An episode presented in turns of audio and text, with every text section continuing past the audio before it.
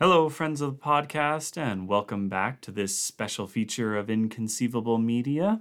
I'm your host, Cam, and I will continue reading Who Goes There? Chapter 5 Blair came up from the nightmare haunted depths of sleep abruptly. Conant's face floated vaguely above him. For a moment, it seemed a continuance of the wild horror of the dream. But Conant's face was angry and a little frightened. Blair! Blair, you damned log, wake up! Uh? The little biologist rubbed his eyes, his bony, freckled fingers crooked to a mutilated child fist. From surrounding bunks, other faces lifted to stare down at them. Conant straightened up. Get up and get a lift on. Your damned animals escaped. Escaped? What? Chief Pilot Van Wall's bull voice roared out with a volume that shook the walls. Down the communication tunnels, other voices yelled suddenly. The dozen inhabitants of Paradise House tumbled in abruptly. Barclay, stocky and bulbous in long woolen underwear, carrying a fire extinguisher. What the hell's the matter? Barclay demanded. Your damn beast got loosed. I fell asleep about 20 minutes ago, and when I woke up, the thing was gone. Hey, Doc, the hell you say those things can't come to life? Blair's blasted potential life developed a hell of a lot of potential and walked out on us. Copper stared blankly.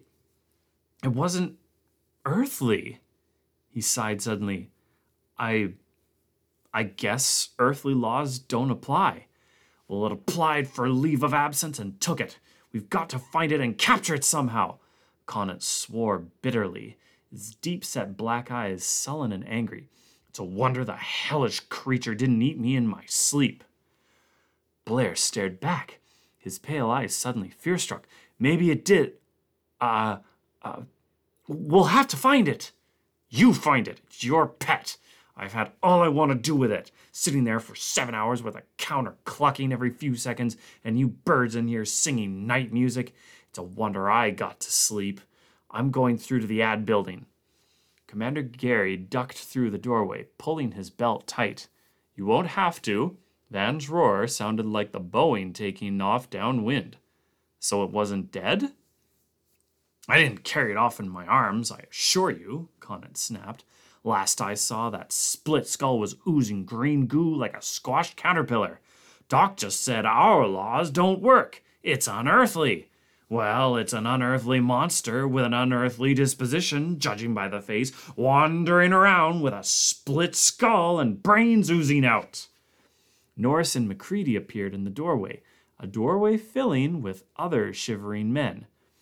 Has anybody seen it coming over here? Norris asked innocently. About four feet tall, three red eyes, brains oozing. Hey, has anybody checked to make sure this isn't a cracked idea of humor? If it is, I think we'll unite in tying Blair's pet around Conant's neck like the ancient mariner's albatross. It's no humor, Conant shivered. Lord, I wish it were. I'd rather wear. He stopped. A wild, weird howl shrieked through the corridors.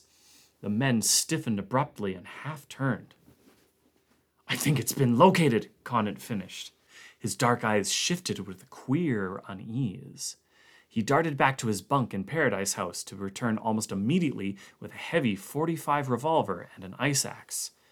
He hefted both gently as he started for the corridor down toward Dogtown. It blundered down the wrong corridor and landed among the Huskies. Listen, the dogs have broken their chains. The half terrorized howl of the dog pack changed to a wild hunting melee. The voices of the dogs thundered in the narrow corridors, and through them came a low, rippling snarl of distilled hate. A shrill of pain, a dozen snarling yelps. Conant broke for the door. Close behind him, McCready, then Barclay and Commander Gary came. Other men broke for the ad building, and weapons, the sledge house. Pomeroy, in charge of Big Magnet's five cows, started down the corridor in the opposite direction. He had a six foot handled, long tined pitchfork in mind. Barclay slid to a halt as McCready's giant bulk turned abruptly away from the tunnel leading to Dogtown and vanished off at an angle. Uncertainly, the mechanician wavered a moment, the fire extinguisher in his hands, hesitating from one side to the other. Then he was racing after Conant's broad back. Whatever MacCready had in mind, he could be trusted to make it work. Conant stopped at the bend in the corridor. His breath hissed suddenly through his throat. Great God! The revolver exploded thunderously. Three numbing, palpable waves of sound crashed through the confined corridors. Two more. The revolver dropped to the hard packed snow of the trail, and Barclay saw the ice axe shift into defensive position.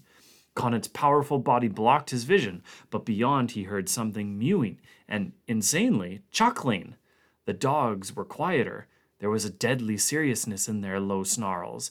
Taloned feet scratched at hard packed snow. Broken chains were clinking and tangling. Conant shifted abruptly, and Barclay could see what lay beyond. For a second he stood frozen. Then his breath went out in a gusty curse. The thing launched itself at Conant. The powerful arms of the man swung the ice axe flat side first at what might have been a hand. It scrunched horribly, and the tattered flesh, ripped by a half dozen savage huskies, leapt to its feet again. The red eyes blazed with an unearthly hatred, an unearthly, unkillable vitality. Barclay turned the fire extinguisher on it. The blinding, blistering stream of chemical spray confused it, baffled it, together with the savage attacks of the huskies, not for long afraid of anything that did or could live, held it at bay. MacCready wedged men out of his way and drove down the narrow corridor packed with men unable to reach the scene. There was a sure foreplanned drive to MacCready's attack. One of the giant blowtorches used in warming the plane's engines was in his bronzed hands that roared gustily as he turned the corner and opened the valve. The mad mewing hissed louder. The dog scrambled back from the three foot lance of blue hot flame.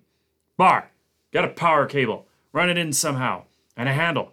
We can electrocute this monster if I don't incinerate it. MacCready spoke with an authority of planned action. Barclay turned down the long corridor to the power plant, but already before him, Norris and Van Wall were racing down. Barclay found the cable in the electrical cache in the tunnel wall. In a half minute, he was hacking at it, walking back. Van Wall's voice rang out in a warning shout of power as the emergency gasoline powered dynamo thudded into action. Half a dozen other men were down there now. The coal kindling were going into the firebox of the steam power plant. Norris, cursing in a low, deadly monotone, was working with quick, sure fingers on the other end of Barclay's cable, splicing in a contactor in one of the power leads. The dogs had fallen back when Barclay reached the corridor bend, fallen back before a furious monstrosity that glared from baleful red eyes, mewing in trapped hatred. The dogs were a semicircle of red dipped muzzles with a fringe of glistening white teeth whining with a vicious eagerness that near matched the fury of the red eyes. MacCready stood confidently alert at the corridor bend, the gustily muttering torch held loose and ready for action in his hands. He stepped aside without moving his eyes from the beast as Barclay came up. There was a slight, tight smile on his lean, bronzed face. Norris's voice called down the corridor, and Barclay stepped forward. The cable was taped to the long handle of a snow shovel, the two conductors split and held 18 inches apart by a scrap of lumber lashed at right angles across the far end of the handle. Bare copper conductors, charged with 220 volts, glinted in the light of pressure lamps. The thing mewed and halted and dodged. MacCready advanced to Barclay's side. The dogs beyond sensed the plan with the almost telepathic intelligence of trained huskies. Their whimpering grew shriller, softer, their mincing steps carried them nearer. Abruptly, a huge night black Alaskan leapt onto the trapped thing. It turned, squalling, saber clawed feet slashing. Barclay leapt forward and jabbed. A weird, shrill scream rose and choked out. The smell of burnt flesh in the corridor intensified. Greasy smoke curled up. The echoing pound of the gas electric dynamo down the corridor became a slogging thud. The red eyes clouded over in a stiffening, jerking travesty of a face. Arm like, leg like members quivered and jerked. The dogs leapt forward, and Barclay yanked back his shovel handed weapon. The thing on the snow did not move as gleaming teeth ripped it open. Chapter 6 Gary looked about the crowded room. Thirty two men, some tensed nervously, standing against the wall, some uneasily relaxed, some sitting, most perforce standing, as intimate as sardines. Thirty two, plus the five engaged in sewing up wounded dogs, made thirty seven, the total personnel. Gary started speaking. All right, I guess we're here. Some of you, three or four at most, saw what happened. All of you have seen that thing on the table and can get a general idea. Anyone hasn't, I'll lift. His hand strayed to the tarpaulin bulking over the thing on the table. There was an acrid odor of singed flesh seeping out of it. The men stirred restlessly, hasty denials. It looks rather as though Charnock isn't going to lead any more teams, Gary went on. Blair wants to get at this thing and make some more detailed examination. We want to know what happened and make sure right now that this is permanently, totally dead. Right? Conant grinned. Anybody that doesn't agree can sit up with it tonight. All right then, Blair, what can you say about it? What was it? Gary turned to the little biologist. I wonder if we ever saw its natural form. Blair looked at the covered mass. It may have been imitating the being the beings that built that ship. But I don't think it was. I think that was its true form. Those of us who were up near the bend saw the thing in action. The thing on the table is the result. When it got loose, apparently, it started looking around. Antarctica still frozen as it was ages ago when the creature first saw it, and froze. From my observations while it was thawing out, and the bits of tissue I cut and hardened then, I think it was native to a hotter planet than Earth. It couldn't, in its natural form, stand the temperature. There is no life form on Earth that can live in Antarctica during the winter, but the best compromise is the dog. It found the dogs and somehow got near enough to Charnock to get him. The others smelled it, heard it, I don't know. Anyway, they went wild and broke chains and attacked it before it was finished.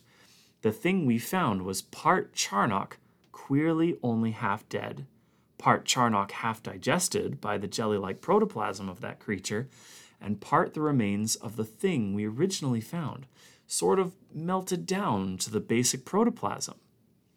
When the dogs attacked it, it turned into the best fighting thing it could think of some other world beast, apparently. Turned? snapped Gary. How? Every living thing is made up of jelly, protoplasm, and minute submicroscopic things called nuclei, which control the bulk, the protoplasm.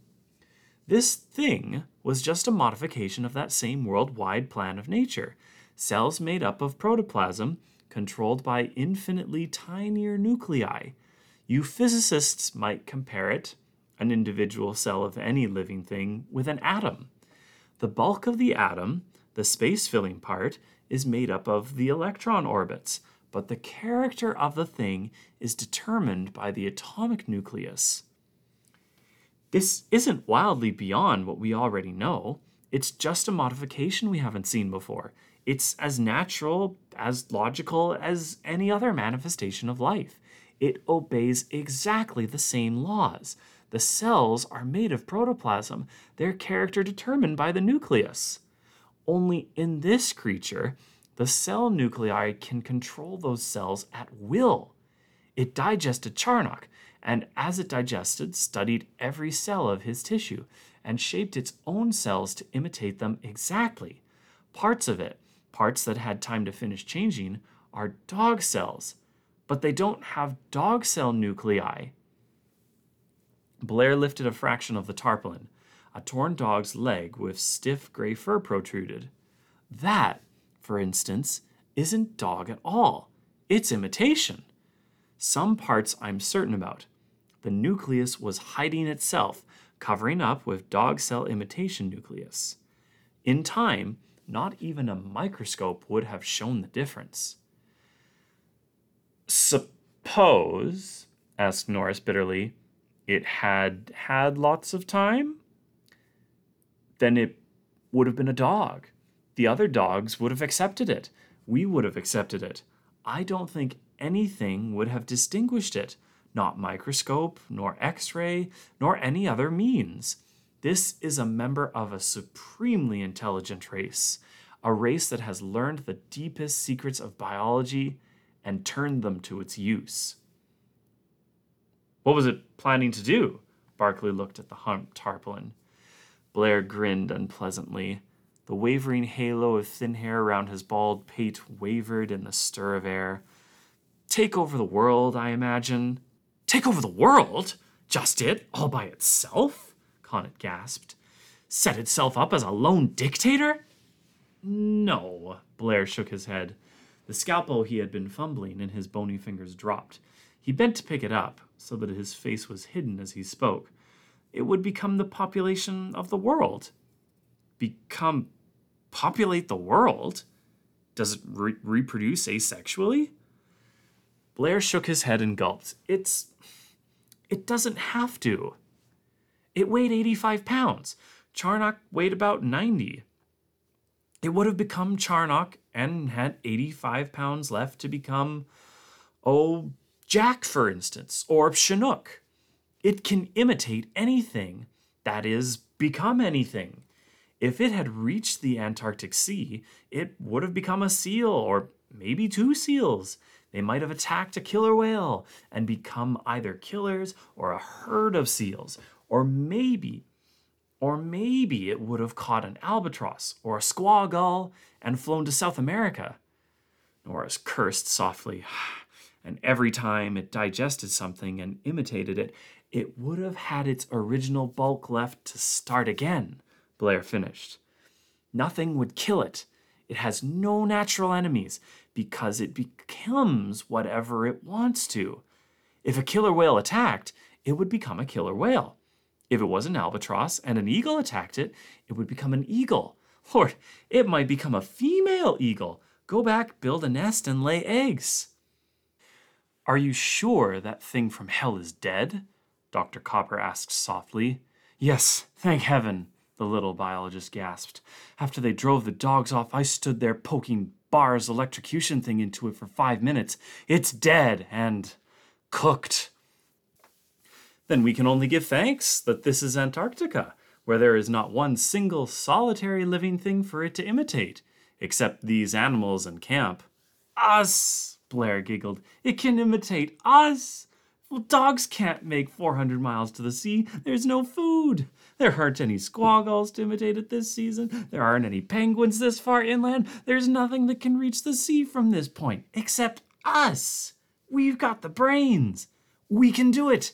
Don't you see? It's got to imitate us. It's got to be one of us. That's the only way it can fly an airplane, fly a plane for two hours, and rule, be all Earth's inhabitants a world for the taking if it imitates us. It didn't know yet. It hadn't had a chance to learn. It was rushed, hurried. Look, the thing nearest its own size. Look, I'm Pandora. I opened the box, and the only hope that can come out of it is that nothing can come out. You didn't see me. I did it. I fixed it. I smashed every magneto. Not a plane can fly. Nothing can fly. Blair giggled and lay down on the floor, crying. Chief Pilot Van Wall made a dive for the door. His feet were fading echoes in the corridors as Dr. Copper bent unhurriedly over the little man on the floor. From his office at the end of the room, he brought something and injected a solution into Blair's arm. He might come out of it when he wakes up, he sighed, rising. McCready helped him lift the biologist onto a nearby bunk.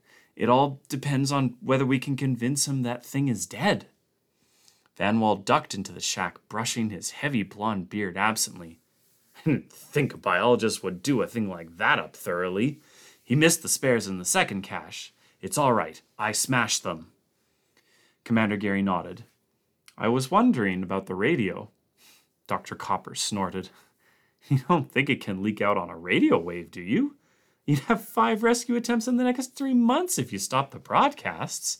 The thing to do is talk loud and not make a sound. Now, I wonder. McCready looked speculatively at the doctor.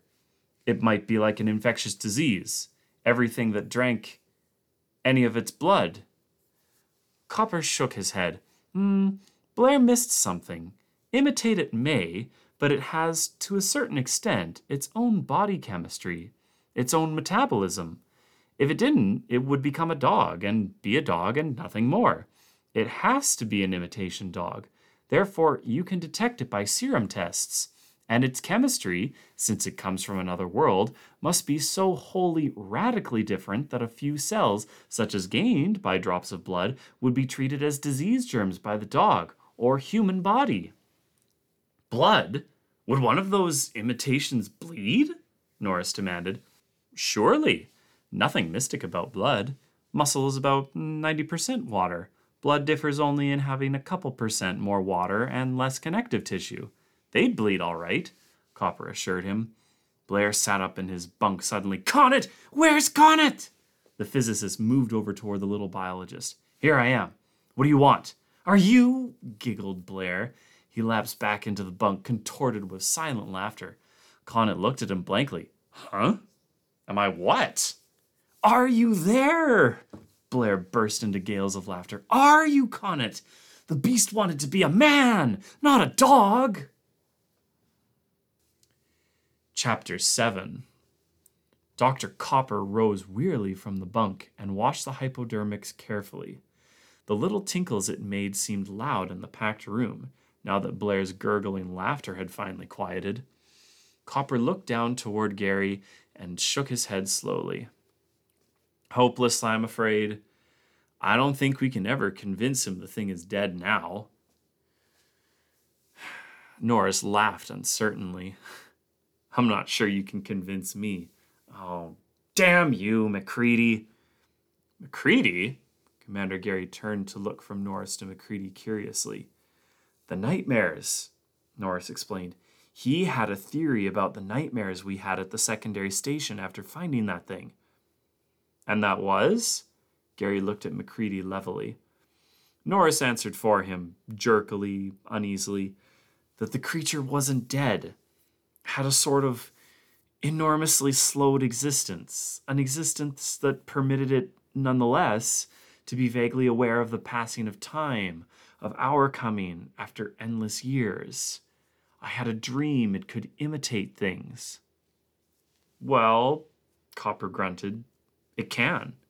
Don't be an ass, Norris snapped. That's not what's bothering me. In the dream, it could read minds, read thoughts and ideas and mannerisms. What's so bad about that? It seems to be worrying you more than the thought of the joy we're going to have with a madman in an Antarctic camp. Copper nodded toward Blair's sleeping form. MacReady shook his great head slowly. You know that Conant is Conant, because he not merely looks like Conant, which we're beginning to believe that beast might be able to do, but he thinks like Conant talks like Conant, moves himself around as Conant does. That takes more than merely a body that looks like him. That takes Conant's own mind and thoughts and mannerisms. Therefore, though you know that the thing might make itself look like Conant, you aren't much bothered because you know it has a mind from another world, a totally unhuman mind that couldn't possibly react and think and talk like a man we know, and do it so well as to fool us for a moment. The idea of the creature imitating one of us is fascinating, but unreal because it is too completely unhuman to deceive us. It doesn't have a human mind. As I said before, Norris repeated, looking steadily at MacReady, you can say the damnedest things at the damnedest times.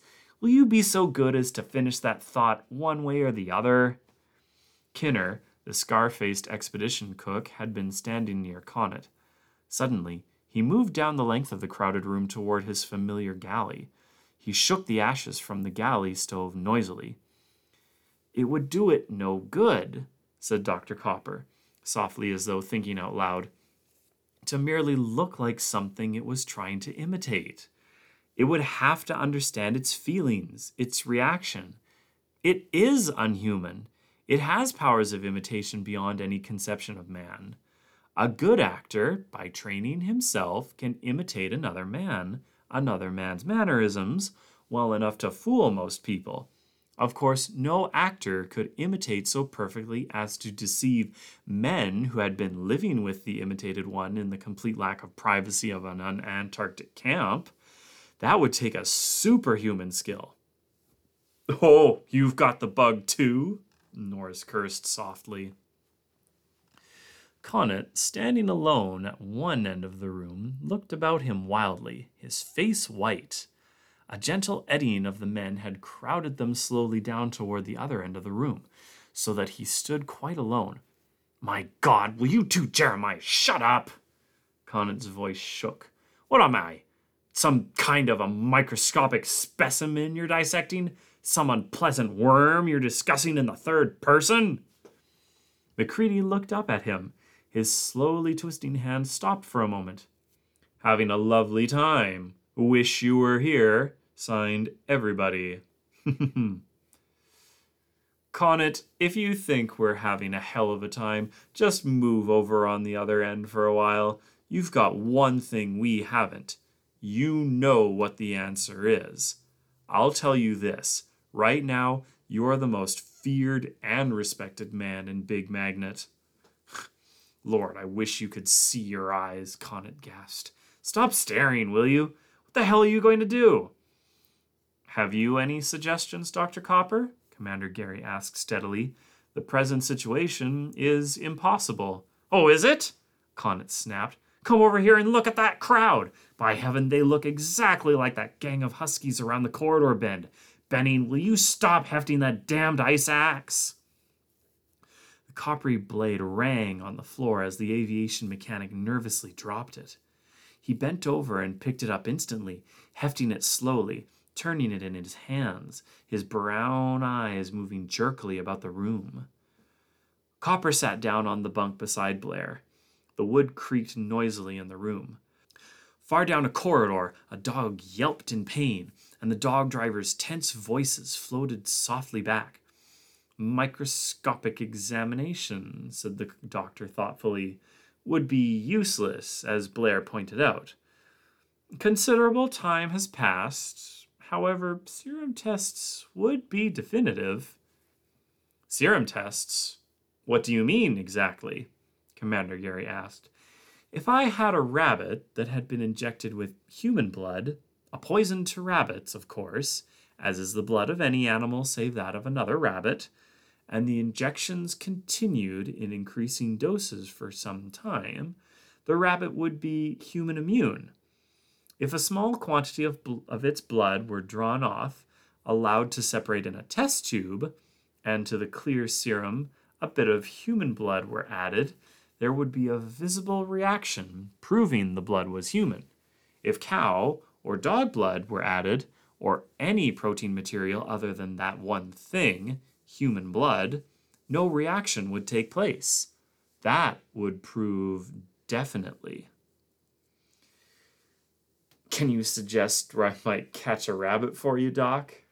Norris asked. That is, nearer than Australia. We don't want to waste time going that far. I know there aren't any rabbits in Antarctica, Copper nodded, but that is simply the usual animal. Any animal except man will do. A dog, for instance.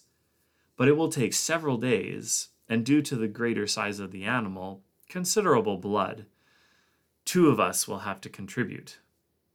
Would I do? Gary asked. That will make two, Copper nodded. I'll get to work on it right away.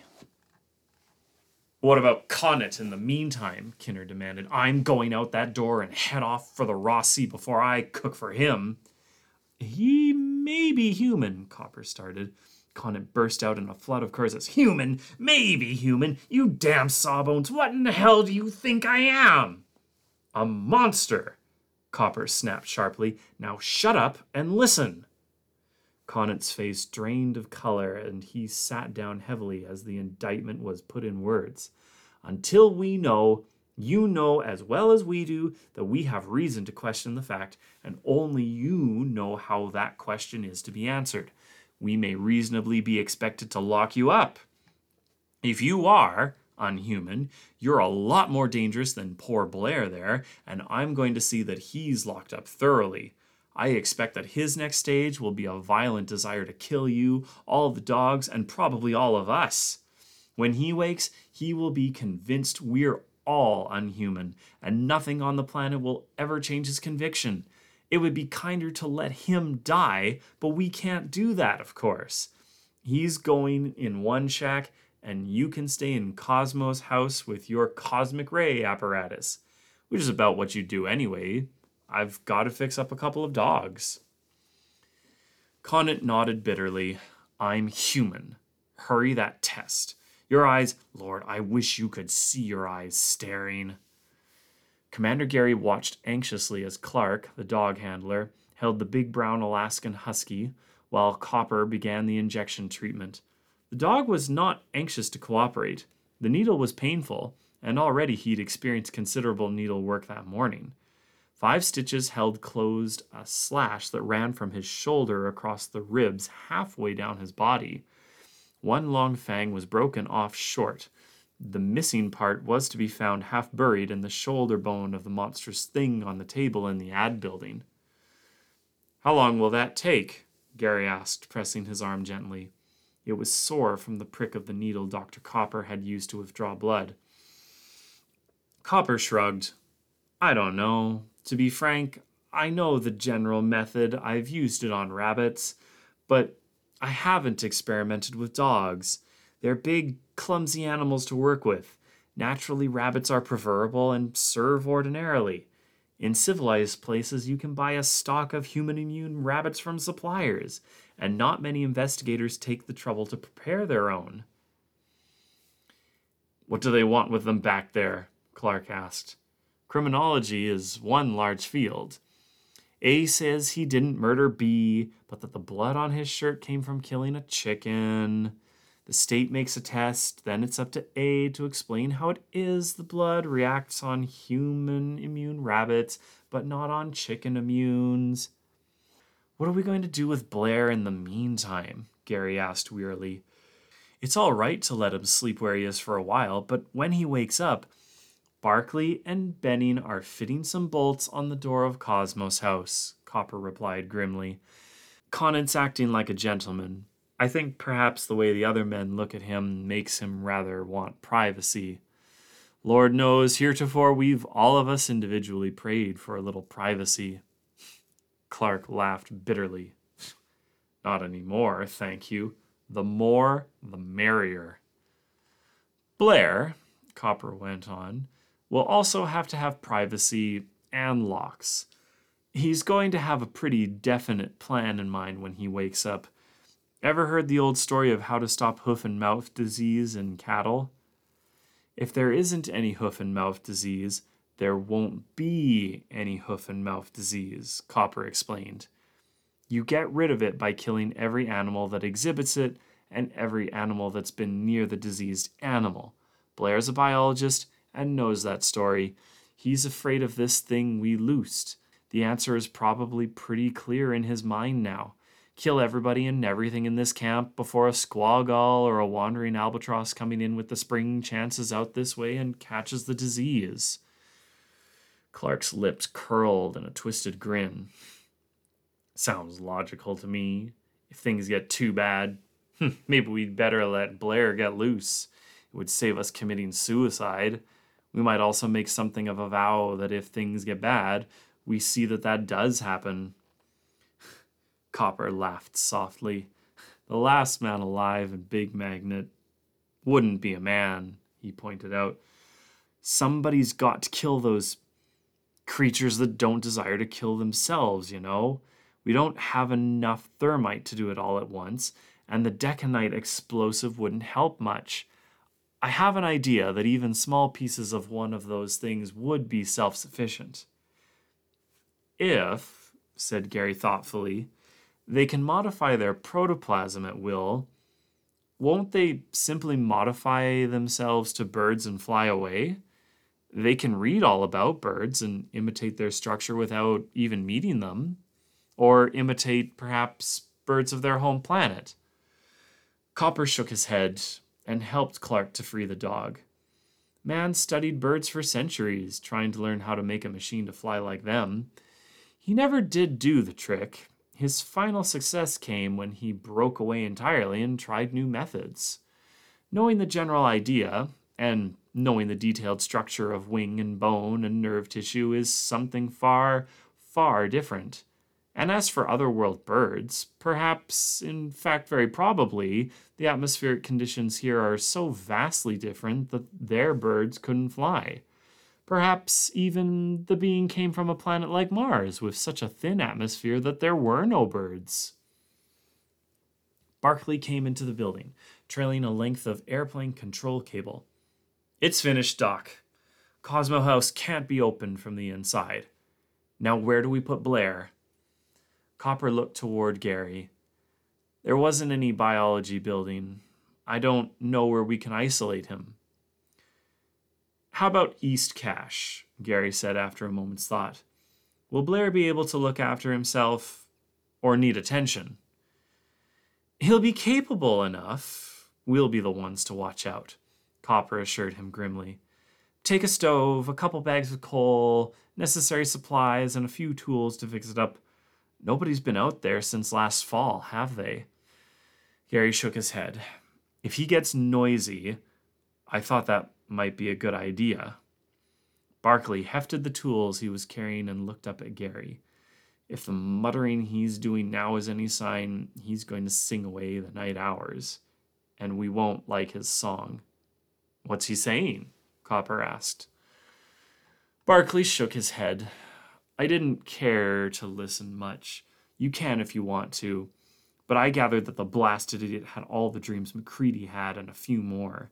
He slept beside the thing when he stopped on the trail coming in from secondary magnet, remember?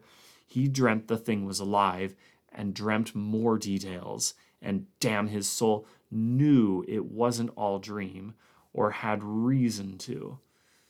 He knew it had telepathic powers that were stirring vaguely and that could not only read minds but project thoughts. They weren't dreams, you see. They were stray thoughts that thing was broadcasting, the way Blair's broadcasting his thoughts now, a sort of telepathic muttering in its sleep. That's why he knew so much about its powers. I guess you and I, Doc, weren't so sensitive if you want to believe in telepathy. I have to, Copper sighed.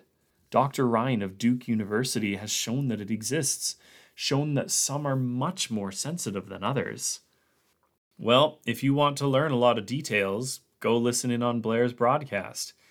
He's driven most of the boys out of the ad building. Kinner's rattling pans like coal going down a chute. When he can't rattle a pan, he shakes ashes. By the way, Commander, what are we going to do this spring now that the planes are out of it?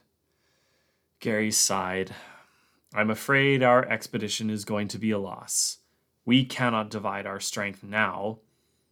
It won't be a loss. If we continue to live and come out of this, Copper promised him, the find we've made, if we can get it under control, is important enough. The cosmic ray data, magnetic work, and atmospheric work won't be greatly hindered. Gary laughed mirthlessly. I was just thinking of the radio broadcasts, telling half the world about the wonderful results of our exploration flight, trying to fool men like Byrd and Ellsworth back home there that we're doing something. Copper nodded gravely. They'll know something's wrong, but men like that have judgment enough to know we wouldn't do tricks without some sort of reason, and will wait for our return to judge us. I think it comes to this Men who know enough to recognize our deception will wait for our return. Men who haven't discretion and faith enough to wait will not have the experience to detect any fraud. We know enough of the conditions here to put through a good bluff. Mm, just so they don't send rescue expeditions, Gary prayed. When, if we're ever ready to come out, We'll have to send word to Captain Forsyth to bring a stock of magnetos with him when he comes down. But never mind that. You mean If we don't come out? asked Barclay. I was wondering if a nice running account of an eruption or an earthquake via radio with a swell wind up by using a stick of deconite under the microphone would help. Nothing, of course, will entirely keep people out. One of those swell, melodramatic last man alive scenes might make him go easy, though. Gary smiled with genuine humor. Is everybody in camp trying to figure that out, too? Copper laughed.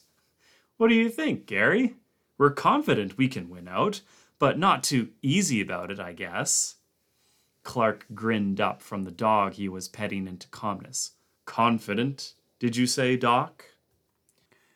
Chapter 8 Blair moved restlessly around the small shack. His eyes jerked and quivered in vague, fleeting glances at the four men with him Barclay, six feet tall and weighing over a 190 pounds, McCready, a bronze giant of a man, Dr. Copper, short, squatly powerful, and Benning, five feet ten of wiry strength. Blair was huddled up against the far wall of the east cache cabin, his gear piled in the middle of the floor beside the heating stove, forming an island between him and the four men. His bony hands clenched and fluttered, terrified. His pale eyes wavered uneasily as his bald, freckled head darted about in bird like motion. I don't want anybody coming here. I'll cook my own food, he snapped nervously. Kinner may be human now, but I don't believe it. I'm going to get out of here, but I'm not going to eat any food you send me. I want cans, sealed cans. Okay, Blair, we'll bring them tonight, Barclay promised. You've got coal and the fire's started. I'll make a list. Barclay started forward. Blair instantly scurried to the farthest corner. Get out! Keep away from me, you monster! The little biologist shrieked and tried to claw his way through the wall of the shack. Keep away from me! Keep away! I won't be absorbed! I won't be! Barclay relaxed and moved back. Dr. Copper shook his head. Leave him alone, Bar. It's easier for him to fix the thing himself. We'll have to fix the door, I think. The four men let themselves out. Efficiently, Benning and Barclay fell to work. There were no locks in Antarctica. There wasn't enough privacy to make them needed. But powerful screws had been driven in each side of the doorframe, and the spare aviation control cable, immensely strong, woven steel wire, was rapidly caught between them and drawn taut. Barclay went to work with a drill and a keyhole saw. Presently, he had a trap cut in the door through which goods could be passed without unlashing the entrance. Three powerful hinges from a stock crate, two hasps, and a pair of three inch cotter pins made it proof against opening from the other side.